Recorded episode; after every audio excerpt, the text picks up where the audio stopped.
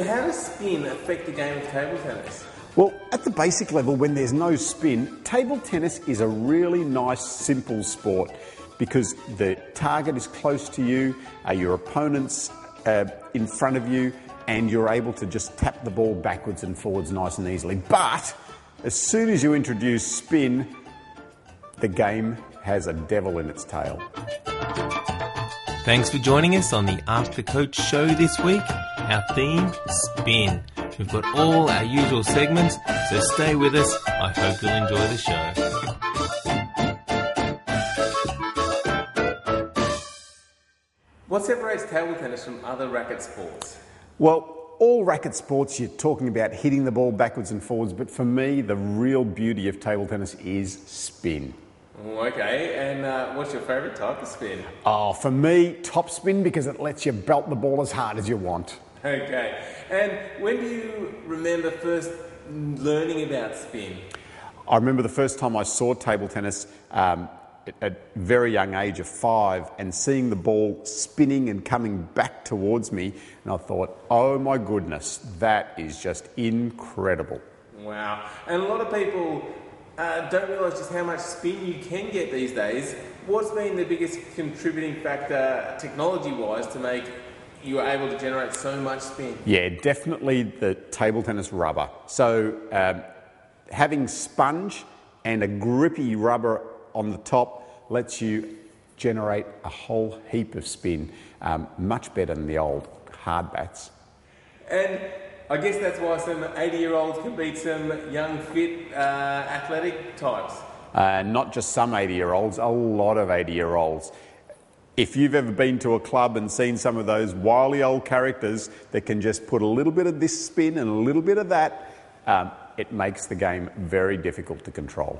Now, it's a bit of a... a success story, and then some people think it takes away from the game. So what are your opinions on technology and spin and this evolution of the game?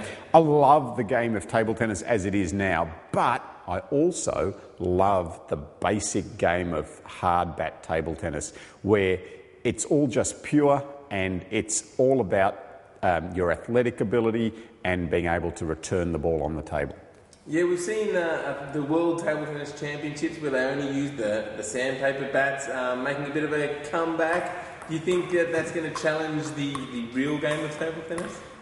I love it.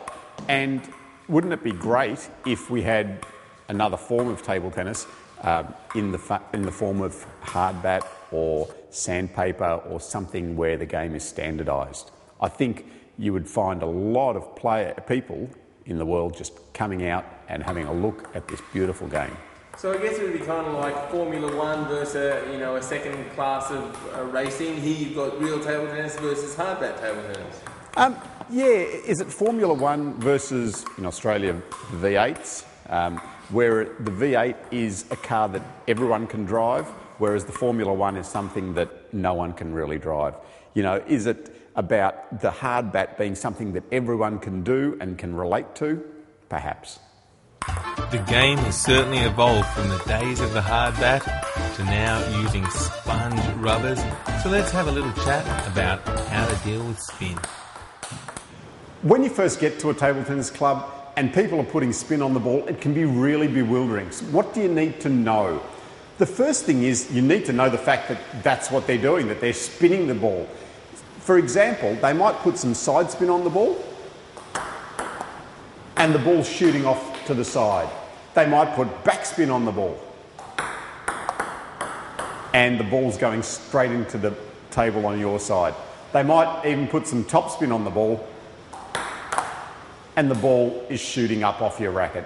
So to a beginner going to a club, that can be really confusing because it's hard to see what they're doing at the other end of the table, but the ball is spinning wildly. Because the ball is one colour with a bit of a label there, you also don't get much information. It just looks like a white ball coming at you and you just can't see the spin on the ball. So Alois, when a player does go to a club for the first time, mm-hmm. what are some tips they need to know about spin? Well, why don't you go up and demonstrate a couple and let's try to explain it to uh, the players. Okay.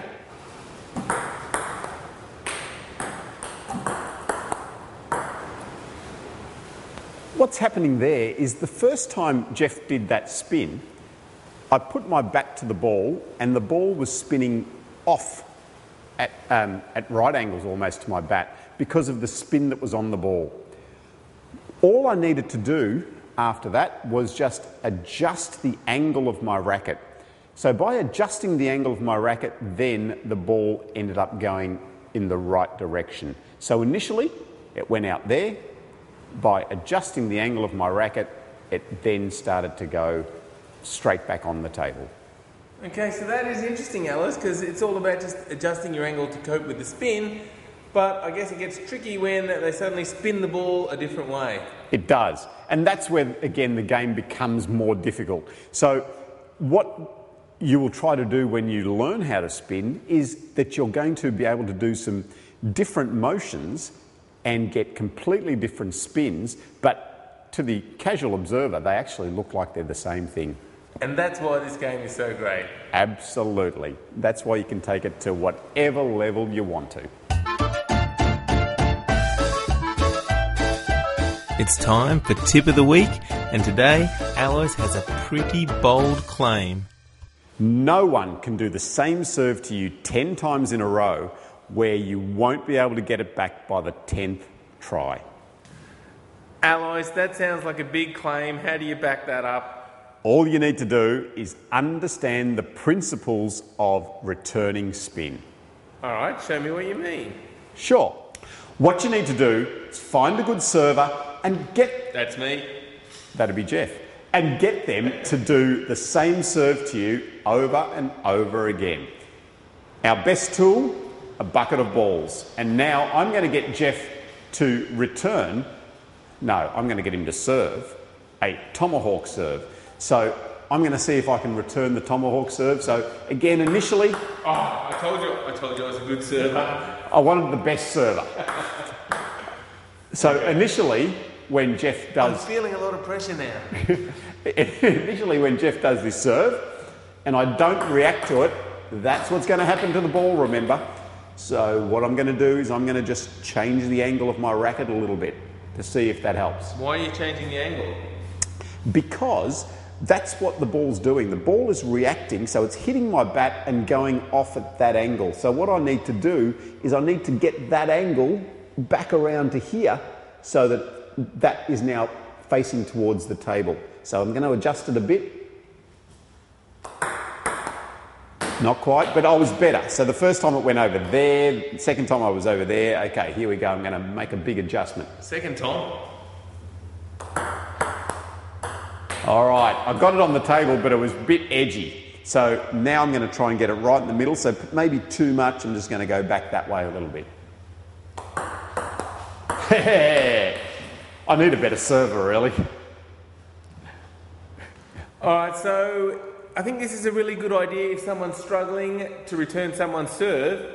See if they can get that person to serve that serve to them ten times in a row. Mm-hmm. Make small adjustments and they should be good. Yep.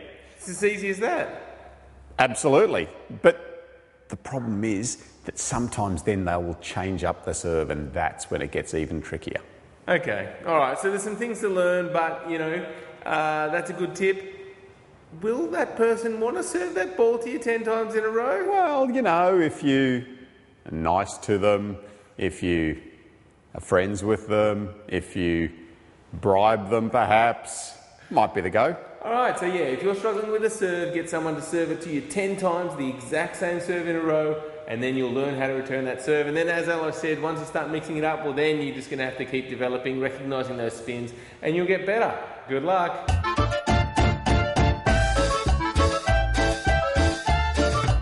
The drill of the week this week is the double-handed catch.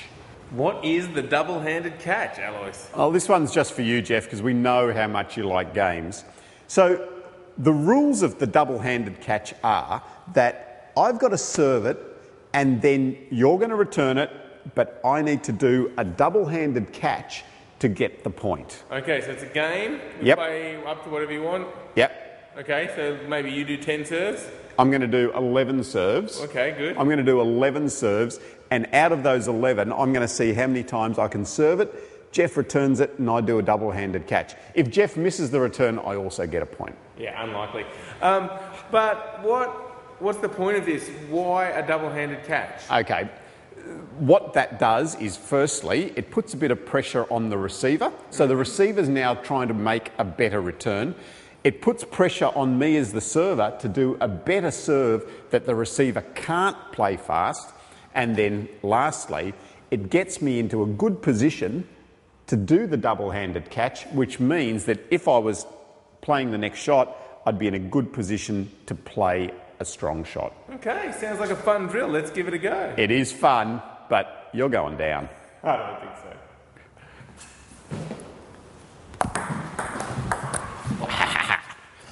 One for me.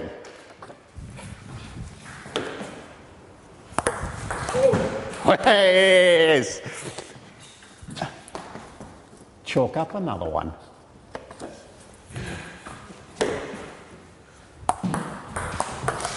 Oh, yes. three nil. Oh, no.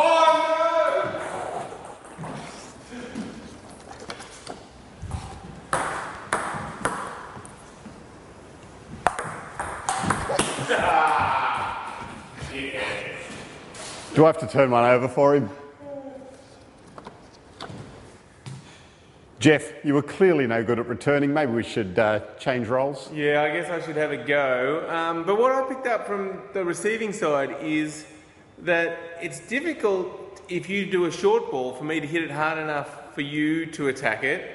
And when you play a long, fast one, yeah, then you're in trouble because I can hit it harder. But also, I mean, you, you did win a few, surprising me with a long, fast serve as well. Yeah, exactly. As a element of surprise, I got away with it the first time. I served it long and fast, but the second time I served it long and it was a bit high into his forehand, I was in big trouble. Okay, so yeah, so this is a really good exercise to yeah, just work on effective serving.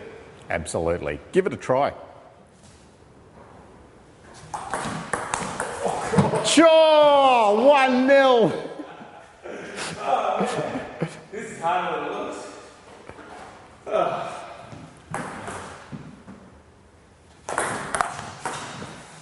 Yeah. Wow.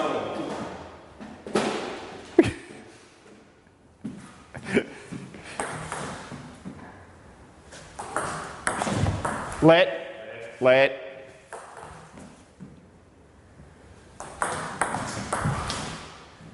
Yeah. Well, Alois, you certainly surprised me a few times there with some really aggressive returns. Surprise was the element. So I've played this game before, so I know that making safe returns just isn't going to cut it. So I went out pretty hard at the return to try to win some of those points. And if you think about it, most of the time, odds are in the server's favour. So especially if you're playing against a good server, perhaps just um, having, a, having a go at those and taking a few more risks might be the go. Mm, yeah, good advice. Well, I certainly enjoyed that drill.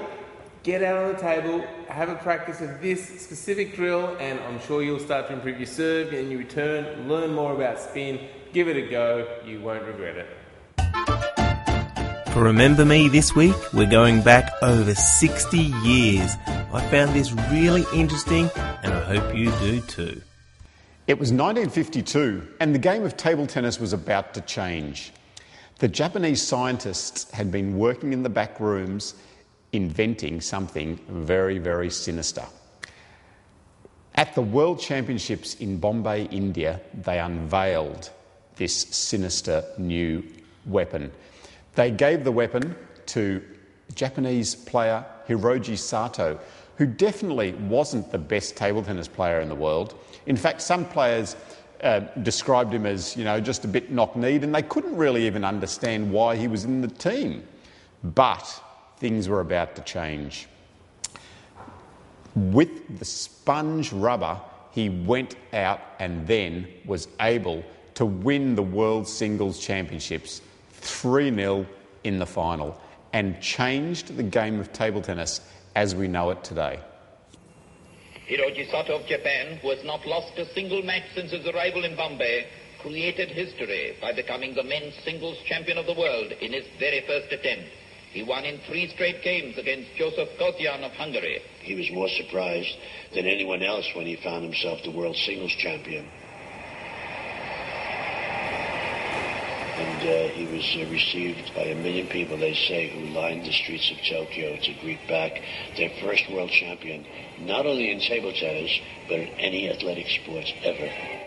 Well, Alois, that was really interesting to see Hiroji playing, winning the world championships.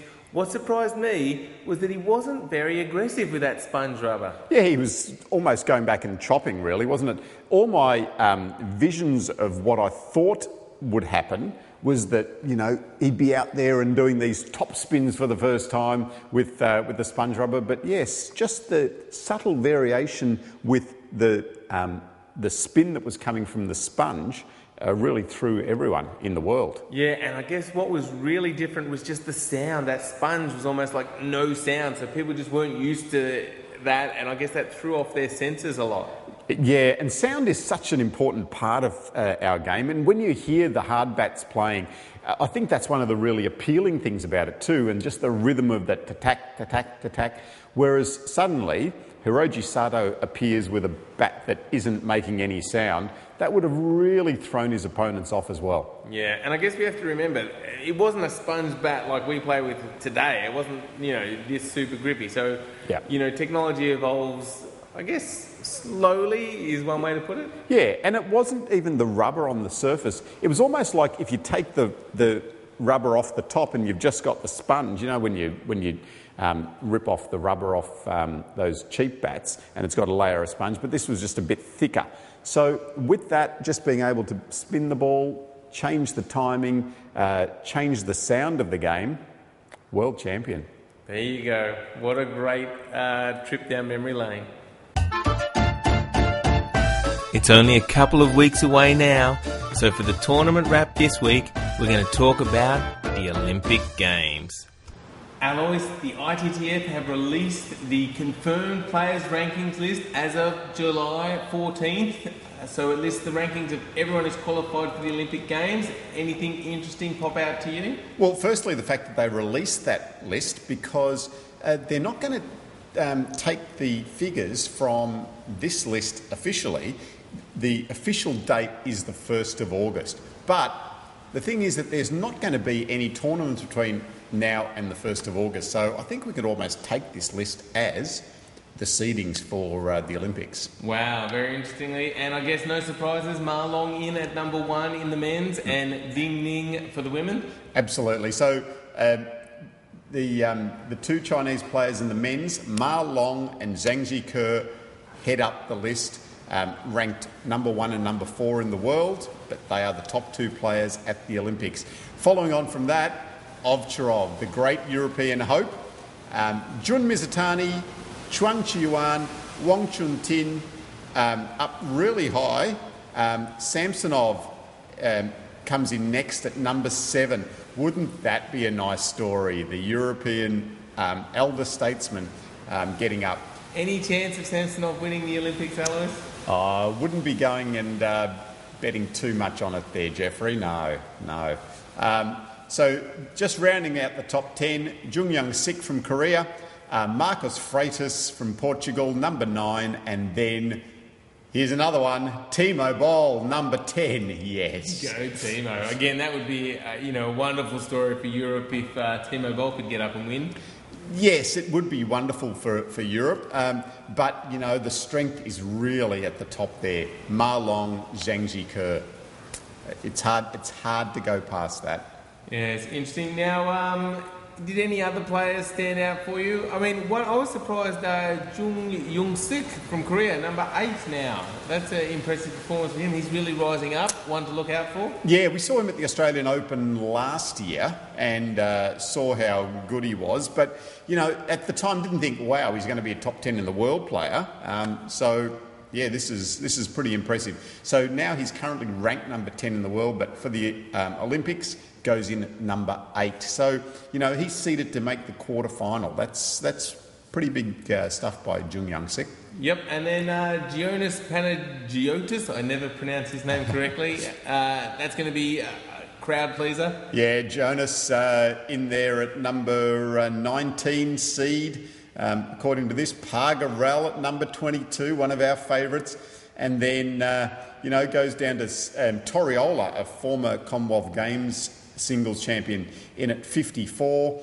Um, and, what about uh, the Aussies? Yeah, the Aussies are in there. So David Powell in at sixty-six, um, Chris Yan in at sixty-eight, and then the U S players in there as well, Kanak Jha and Yijun Feng at sixty-four and sixty-five. So they're, they're not tipped to win, let me tell you. Okay, and then one other group of players I'd like to point out that have done really well recently and just, you know, long outsiders, but the English allies. Ah, yes, the English players. We saw how great they were at the World Championships. Let me just uh, see where they've come in. So Liam Pitchford uh, in at number thirty-three and Paul Drinkle in at number thirty-eight. So they're fair way down the list, but we saw their exploits at the World Teams Championships. It would be an interesting uh, draw. It would be interesting to see who cops them early in the draw. Absolutely, yeah. People will not want to be coming up against those players, let me tell you. All right, uh, let's look at the women's alloys. Um, who rounds out the top ten for the women? Well, probably the, the surprising thing here is that China isn't top two. So Ding Ning, as you said earlier, is the number one seed, but Feng Tianwei from Singapore in at number two seed. Um, Li Jiajia at number three. So, yeah, that, that is interesting for me. And it does really make you question their decision about who they've selected for the Worlds. Yeah, exactly. So, you know, I mean, yeah, Lu Xi Wen sitting at home um, would definitely have been um, the top seed. So there you go. And anyway, I, I think, you know, Ding Ning, uh, Li Jiajia are probably favourite still. Feng Tianwei is is good, but I think that, you know, in the big uh, big stage of the Olympics, I don't I don't, can't see her getting up. Um, So the other players that round out the top ten, so Japan really strong there with um, uh, Kazumi Ishikawa and Ai Fukuhara uh, at number four and five. Han Ying from Germany at number six. Jun Jihee from Korea at seven. Chen I-Ching from Taipei, number eight. Yu Meng Yu from Singapore, so the other Singapore player, in at number nine. And number ten, here we go, Patricia Solja from Germany. So, um, so two Germans in the top ten, two Japanese in the top ten, two Chinese, Taipei, and uh, and there we go. So it's interesting there. It seems like in the women's game, more dominated by the Asian countries, that top ten, um, and even, you know, Germany, Hang Ying. Um, yeah, absolutely. Of Asian origin. Yeah, and it's and it always seems to be the way that um, I mean, China has been really unbeatable at um, at the top for a very, very long time. You know, in the men's, you know, Sweden had a bit of a go at up top, and there were a few other European countries that challenged the Chinese for a while, but in the women's, they just they have just been number one. There we go. All right, so um, yeah, that is the uh, list. There will be an official uh, version coming out. When is that, Alex? Uh, on the first of August is the official ranking list that they will use. But basically, this is it. Yeah, okay, so everybody start getting excited. The Olympics very close now. It's now time for the questions. And remember that you can ask your own table tennis question using the Ask the Coach section of the Ping Skills website. First question is from Xavier Alois. He says, every time I try and hit a spinny serve, it bounces off, yet I watch more experienced players look like they're doing the same return and they just touch it back on the net. What is going on and what can Xavier do to get better? Yeah, so Xavier is a pretty new player, um, just gone down to a club. Um, something that we really covered earlier in the show. And you know, Xavier just needs to understand firstly what's happening to the ball and then to be able to use his ru- uh, bat like a rudder to just steer that ball back. So whatever spins on the ball, just changing the angle of the bat to get the ball back. So if there's topspin, need to go over. If there's backspin, need to come under.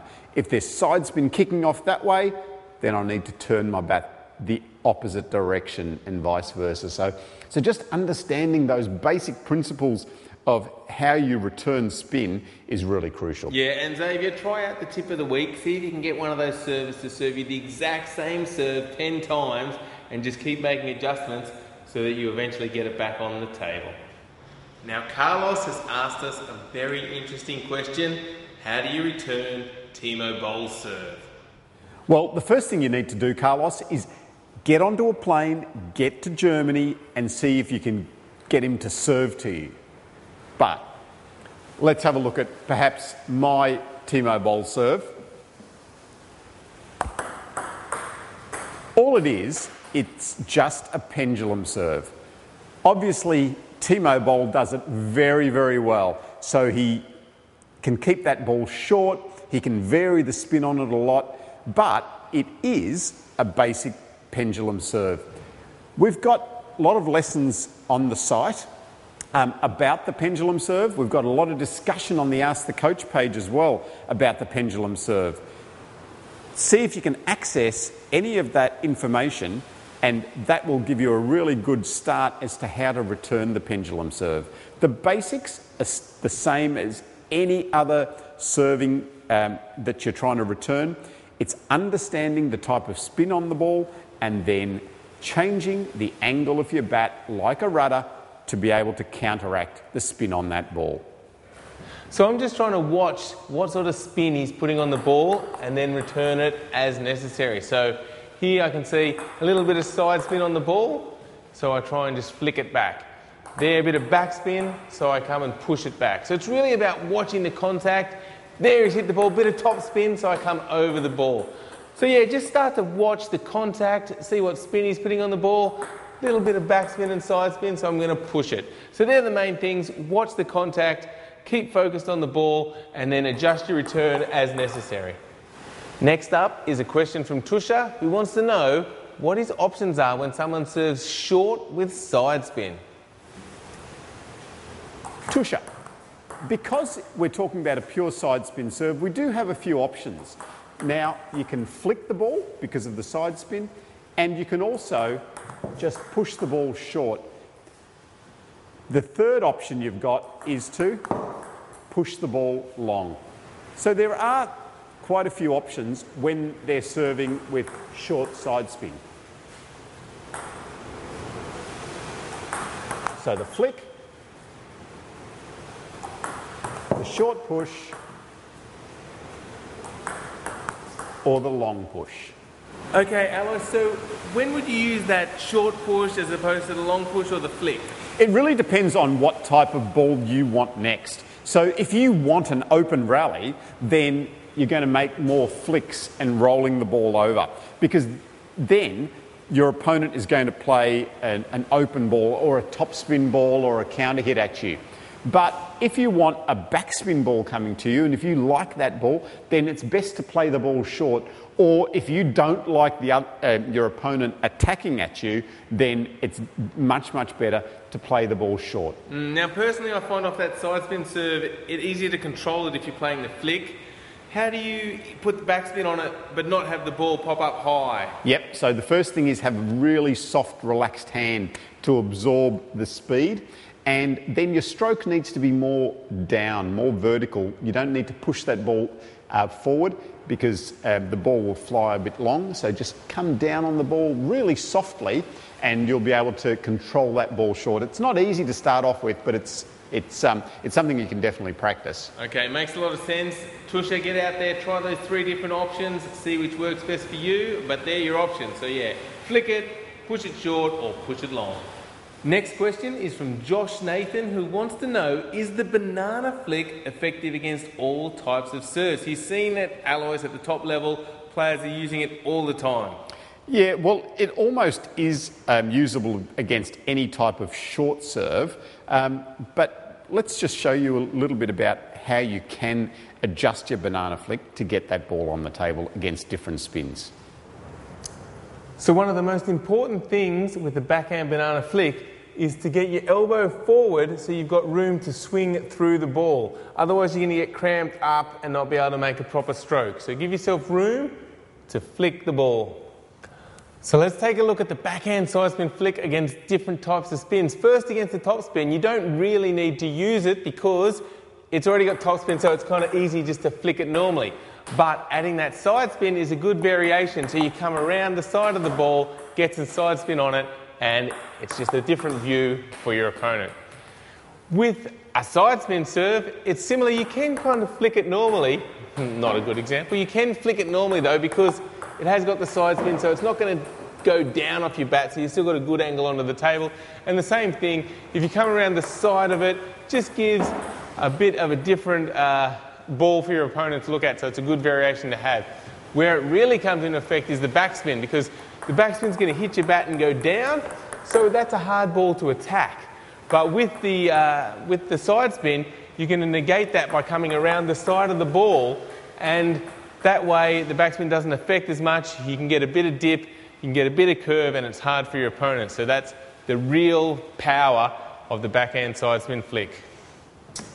Next up is a question from Mars, who wants to know, how do I return no spin serves? He's having trouble because he often just returns them high, his opponent smashes them away.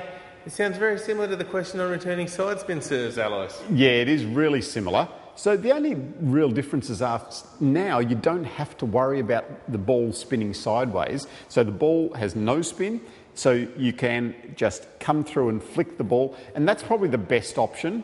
But you can also still do the short um, push return or the long push return. So you do have those options. The short push return can be quite, um, quite tricky. What you need to do is come down on the ball, and the hardest part is, because there's no spin on the ball, you need to generate just a little bit of backspin on it just to keep that ball uh, more difficult for the server. If you just push it back easily, then Um, the server knows that they've served a no-spin serve. You're doing that. They're going to come in and, and crunch that next ball. So it's, you've really got to keep that ball nice and tight, nice and low, and see if you can just add a little bit of backspin yourself on the ball um, to make it a bit harder for the server. Sounds good. Uh, can you show us some demonstrations? Sure will. So with the, the no-spin ball, the ball tends to Uh, come through quite slowly as well. So you do need to generate some speed. Let's have a look at the no spin and my flick. So I really need to come forward um, to generate that speed. Um, as we know with the flick, one of the real keys is to get that wrist back at the start. So the other option that we talked about is the short push. Now with this one, as you can see, it's really difficult to keep it nice and low. That one would have popped up a little bit too high, and Jeff would have been able to come in and play that quite strong. I really need to come down on that uh, ball a lot. Okay. And that's starting to generate a little bit more backspin. And now we're trying, starting to get that ball a little bit lower as well. So keeping it low and adding a little bit of backspin yourself by brushing down on the ball is good. And then the third option is uh, the long push, similar to our previous question about the side spin. So you, ha you have got that option as well. But again, you need to generate all the spin yourself because the ball's just sitting there and floating at you. The next question is from Aaron, who wants to know how to return a chest-high backhand ball. He says it's not high enough to smash, and it's really awkward for him. Aaron, the key with that height of uh, ball is, as you said, it probably isn't quite high enough to be able to smash. So what you need to do is you need to generate topspin. Now topspin is the thing that helps the ball to drag down onto the table. If you don't put topspin on the ball, then the ball is just going to end up sailing off the end of the table. So, so let's just have a look. So we're really trying to come up and over the top of that ball to generate top spin still, even though the ball is up quite high.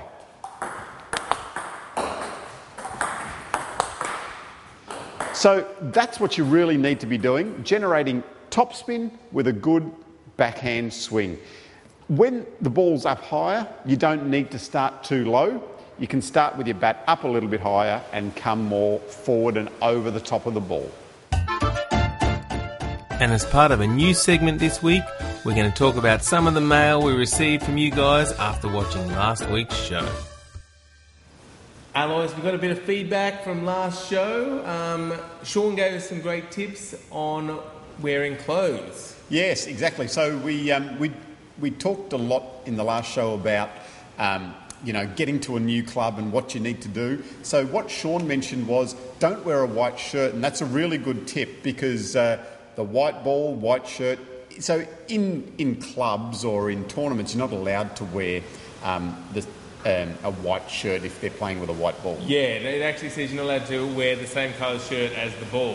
Yeah. yeah. So, so yeah, just avoid wearing um, white shirts uh, as as a good tip. Well yeah. done, Sean. Thank yep. you. And, and he had some other good points. Alan. Yeah. So he also said, you know, go there with a really positive attitude and don't be um, scared to ask questions. Um, he, yeah, he, he wanted he wanted you to be um, a little bit more. Re, um, progressive or, you know, just, just out there a little bit more.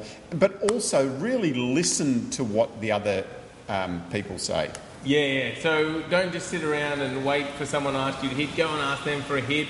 And if you're playing against someone better, yeah, show that you're enthusiastic. Uh, they're, they're the main tips that he had. Yeah. So Gene also talked um, about that as well. So he said... Um, uh, Uh, to, uh, relating to Sean's remarks about not being shy and waiting for other people to invite you to playing, um, they might do it a couple of times initially to be polite, um, but it's not the common practice. Show your motivation, ask them to play with you, and if you're just beginning and fear that they will not enjoy or find it interesting for them to play with you, show them that you are serious about learning. So, you know, players do like to help other players and like to see that reaction, you know. So if you are appreciative of um, uh, someone helping you or hitting with you, just, then, then just show that to them as well. And uh, so that's really good by Gene. Yeah, thanks, Gene. Good advice. Um, some other tips about uh, the show for us. So uh, just the music was a little bit loud. We want to hear um, Jeff's uh, graceful tones over it. Graceful, so, that's, that's, yeah. that's how mostly people describe my voice. Yeah, graceful. I'll, I'll check with your wife.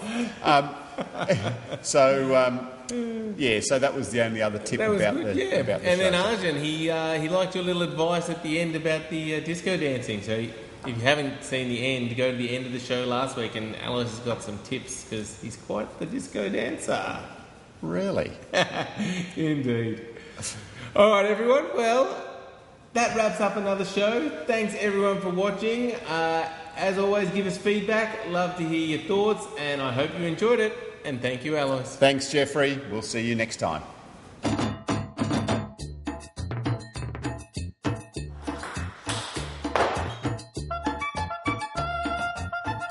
Remember, if you want your table tennis question answered, head over to ping skills dot com and use the Ask the Coach section of the website. Who knows, your question might even get featured on the show.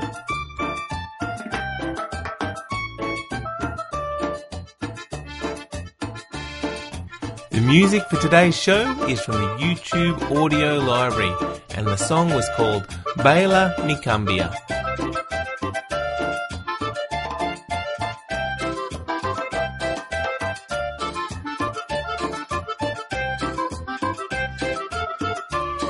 Talking to Alois recently about his disco dancing, and he said at the club he goes to, a lot of eighty-year-olds are there just dancing away. And I said, are some of those eighty-year-olds better dancers than you? Uh, not just some eighty-year-olds, a lot of eighty-year-olds. If you've ever been to a club and seen some of those wily old characters...